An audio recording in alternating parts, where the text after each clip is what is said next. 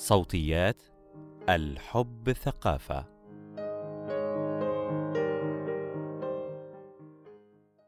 قد تكون العديد من مظاهر التربية التي نمارسها على أطفالنا بحسن نية سببا في تعرضهم لتجارب سلبية في حين أن التربية السليمة قد تحمي أطفالنا من جرائم التحرش أو ستقلل من تأثيرها عليهم. عشرة أخطاء قد تقود طفلك إلى جحيم التحرش والاستغلال الجنسي. مقال لمروى رخا صار القلق يراودنا جميعا على أبنائنا خوفا من أن يتعرضوا لتحرش أو اعتداءات جنسية لأننا لمسنا أن هذه الحوادث قائمة ومتكررة خاصة لأن العديد منها ظهر على السطح وصار محطا للتركيز الإعلامي. لن تنتهي هذه الجرائم في يوم وليلة. ولكن بالتربية السليمة يمكن حماية طفلك من هذه الجرائم أو حتى من تقليل آثارها عليه. يكمن جزء كبير من المشكلة في ممارسات خاطئة نرتكبها مع تربيتنا. رغم أننا قد نؤدي هذه الممارسات بحسن نية ونظن أنها تصرفات صحيحة. قبل ذكر الأخطاء أود أن أوضح أوجه الشبه والاختلاف بين التحرش والاستغلال الجنسي. الاثنان قد يتعرض لهما أبناءكم أو بناتكم في أي مرحلة عمرية، والاثنان لا ذنب للطفل أو الطفلة فيهما. الفرق الأساسي بينهما أن الاستغلال الجنسي قد يحدث برضاء ظاهري لأن المعتدي يتعمد استغلال نقاط ضعف أو احتياج ما لدى الضحية كالاحتياج للقبول أو الصحبة أو الحب أو الاهتمام على سبيل المثال. أما التحرش سواء لفظيا أو جسديا فهو فعل كالسرقة تماما يحدث خلسة أو عنوة. أسماء الدلع. الخطأ الأول يبدأ في العام الأول من عمر الرضيع والرضيعة ويستمر إن لم يتداركه الأهل. تسمية المناطق الحساسة بأسماء غير أسمائها الحقيقية يسهل على المعتدي مهمته. شهادات ضحايا الاستغلال الجنسي في العديد من القضايا المعروفة إعلامياً تظهر أن المعتدي يستخدم بوبو مثلاً بدلاً من مؤخرة أو تيز هكذا يتقرب المعتدي من ضحيته ويخفف من وقع جريمته لتتحول إلى لعبة cute في وعي الطفل أو الطفلة. لا تستخدم كلمات مثل توتا وكوكو وويوي وغيرها من أسماء الدلع بدلا من الأسماء الحقيقية للأعضاء. الفرج والمهبل والقضيب والخصية. طلب الطاعة. الخطأ الثاني يبدأ في العام الثاني ويستمر لأعوام عديدة وهو طلب الطاعة. قبل أن تطلبوا من صغاركم الطاعة يجب أن تتعلموا وتدرسوا قدراتهم أولاً. هل تعلمون أن الأطفال أقل من ثلاث سنوات غير قادرين على الطاعة؟ لأن الجزء المسؤول عن التحكم بالرغبات والنزعات والمشاعر لم يكتمل بعد؟ هل تعلمون أن الأطفال في هذه المرحلة ينفذون فقط ما يحلو لهم من أوامر؟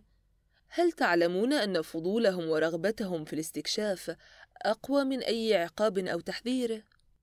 هل تعلمون أن الأطفال ما بين ثلاث وست سنوات يطيعون الكبار من باب الحب والرغبة في الإرضاء أو الخوف وتجنب العقاب؟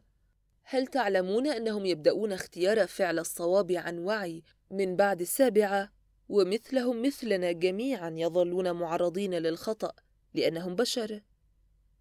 إصراركم على الطاعة بالعقاب النفسي أو البدني يكسر الصغار ولا يعلمهم سوى فقدان الثقة بكم والخوف من البالغين بصفة عامة.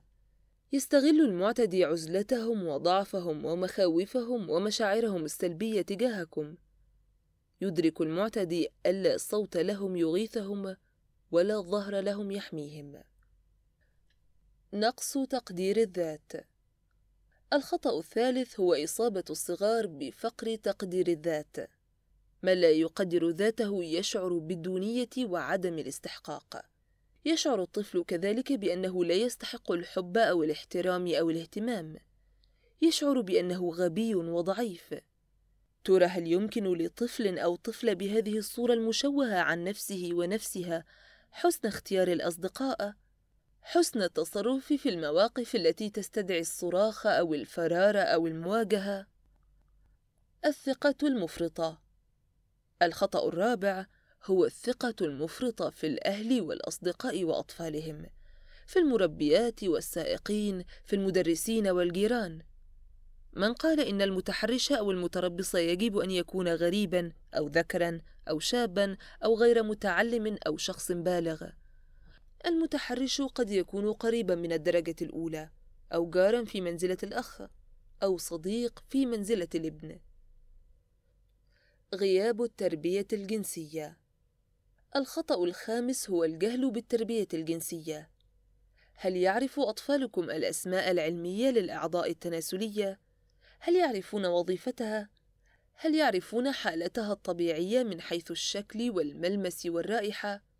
وإلا كيف تتوقعون أن يعرفوا عند إصابتهم بمرض أو كيف يطلبون المساعدة الطبية؟ ماذا يعرفون عن التزاوج والتخصيب والتكاثر؟ ماذا يعرفون عن تغيرات الجسد أثناء البلوغ؟ ماذا يعرفون عن أمور طبيعية كالدورة الشهرية أو الاحتلام مثلا؟ ماذا يعرفون عن حجم القضيب الطبيعي أو إفرازات المهبل الصحية أو شكل الثدي الطبيعي وملمسه؟ هذه الأشياء يتعلمها الطفل بالتدريج ما بين الميلاد والبلوغ قبل انتهاء العام الثالث عشر. التمسك بالخرافات الخطأ السادس هو التمسك بالخرافات هل تعلمون أنه من الطبيعي أن يستكشف الصغار أجسادهم بداية من العام الثاني؟ من الطبيعي أن يشعروا بالانبساط عندما يلمسون أي من المناطق الحساسة. هذه المشاعر لا تعبر عن الشهوة أو النشوة. الجلد بطبيعة الأمر حساس للمس، وجلد المناطق الحساسة أكثر حساسية من باقي الجسد. هل تعلمون أن ممارسة العادة السرية باعتدال وبدون إدمان ليست لها آثار سلبية على الشباب أو الشابات؟ هل تعلمون أن عقاب الطفل أو الطفلة عند إمساكهم متلبسين باستكشاف أجسادهم سيحولهم مع الوقت إلى بالغين مهووسين بالجنس والعادة السرية كارهين لأنفسهم وأجسادهم مثقلين بمشاعر الذنب؟ هل تعرفون أن هذه هي بداية العزلة النفسية التي يستغلها المعتدي؟ الجهل بجسد الآخر. الخطأ السابع هو التعتيم المتعمد على كل ما يختص بجسد الآخر. هذا الخطأ مرتبط بخطأ الخرافه السابق وامتداد لها هل تعلمون أنه من الطبيعي أن يرى الطفل جسد الأم والأب والأخوات حتى أربعة أعوام؟ باقتراب الطفل من نهاية عامه الرابع سيبدأ تغطية نفسه بصورة تلقائية. عندها يعرف الأهل أنه أدرك عورته وأنه وجب عليهم تغطية أنفسهم أمامها. أما الحرص المبالغ فيه على إخفاء شكل جسد الأنثى على الذكر وشكل جسد الذكر على الأنثى لا يؤدي إلى الحياء كما تظنون. سيصبح هذا التعتيم والتجهيل وقود الفضول وحطب الصدمات والرهان الكسبان للمتحرش أو المستغل جنسياً. هل تعلمون أنه من واجبكم تعليم الأطفال المقبلين على البلوغ التغيرات الجسدية المتوقعة على أجسادهم وعلى أجساد الجنس الآخر، وكيف يصير الطفل شابًا وكيف تتحول الطفلة إلى شابة، والفرق المعنوي بين الشاب والرجل وبين الشابة والمرأة؟ التهديد بالعقاب. الخطأ الثامن هو الاستغلال الخاطئ لكرت الدين والخوف من الله. عباءة الحرام والحلال أصبحت فضفاضة.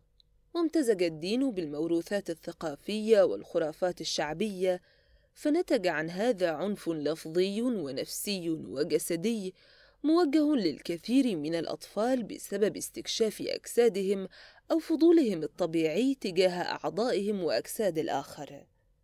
من الطبيعي والصحي تعليم الأطفال أنه غير مسموح لأحد أن يرى أو يلمس أو يتحدث عن الأجزاء الخاصة التي تغطيها الملابس، ولكن ليس من الصحي في شيء تهديد الأطفال بالعذاب والعقاب وما إلى ذلك إذا شعر الطفل أنه مغضوب عليه من الله ومن الأهل سيسلم عقله وقلبه وجسده لمن يقول إنه يحبه ويقبله. المبالغة.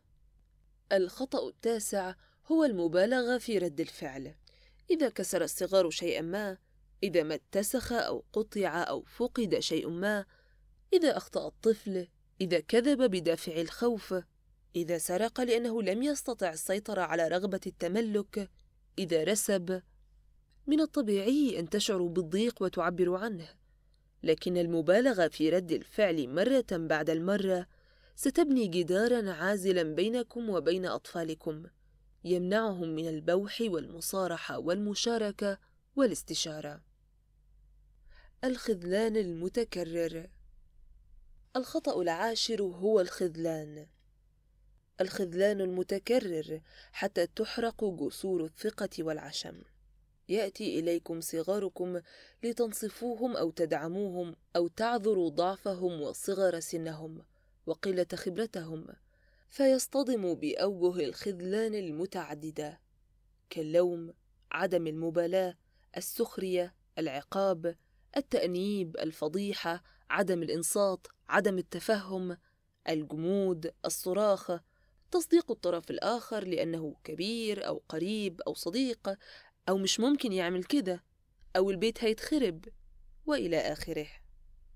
إدمان لوم الأطفال سواء كان اللوم بالقول المباشر أو بالنظرات ولغة الجسد هو الرصاصة المجازية التي أطلقتموها في قدمكم. مع الوقت يصبح صوتكم اللائم وكأنه نابع من داخل الطفل أو الطفلة حتى في عدم وجودكم. في حالة التعرض للاعتداء ستغرق الضحية في لوم الذات ثم ستخاف من العقاب والفضيحة والشماتة. ستصمت الضحية وسيكرر المعتدي فعلتها. ما العمل؟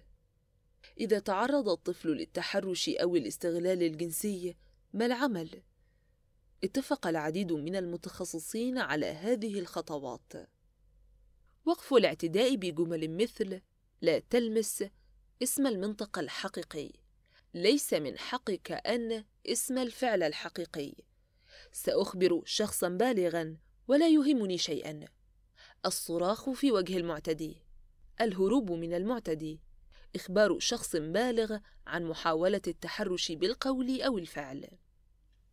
أما إذا وقع الاعتداء فالمطلوب من الطفل أو الطفلة مصارحة الأهل ليتمكنوا من اتخاذ الإجراءات المناسبة لحمايته من تكرار الاعتداء أو ملاحقة المعتدي قانونيًا، وكذلك مساعدة الضحية نفسيًا على النجاة من آثار الصدمة والمشاعر السلبية المصاحبة للانتهاك. راجعوا الأخطاء العشرة، ثم انظروا للنصائح السابقة. كيف يمكن لإنسان صغير نزع عنه سلاح المعرفة كسرت شوكته. سلب صوته. فقد احترامه لنفسه. تملكه الخوف. تمكن منه الجهل الجنسي والتعتيم والخرافة والفضول. يشعر أن ما يحدث له هو عقاب إلهي مستحق. اعتاد العزلة والخذلان. كيف يمكن لهذا الإنسان اتباع أي من إرشادات حماية الأطفال من التحرش والاستغلال الجنسي؟ كيف يمكنه أن يقول لا؟ كيف يمكنه عدم الخضوع لابتزاز أو تهديد؟ كيف يمكنه التفرقة بين اللمسة الطيبة الحنون واللمسة الخبيثة المغرضة؟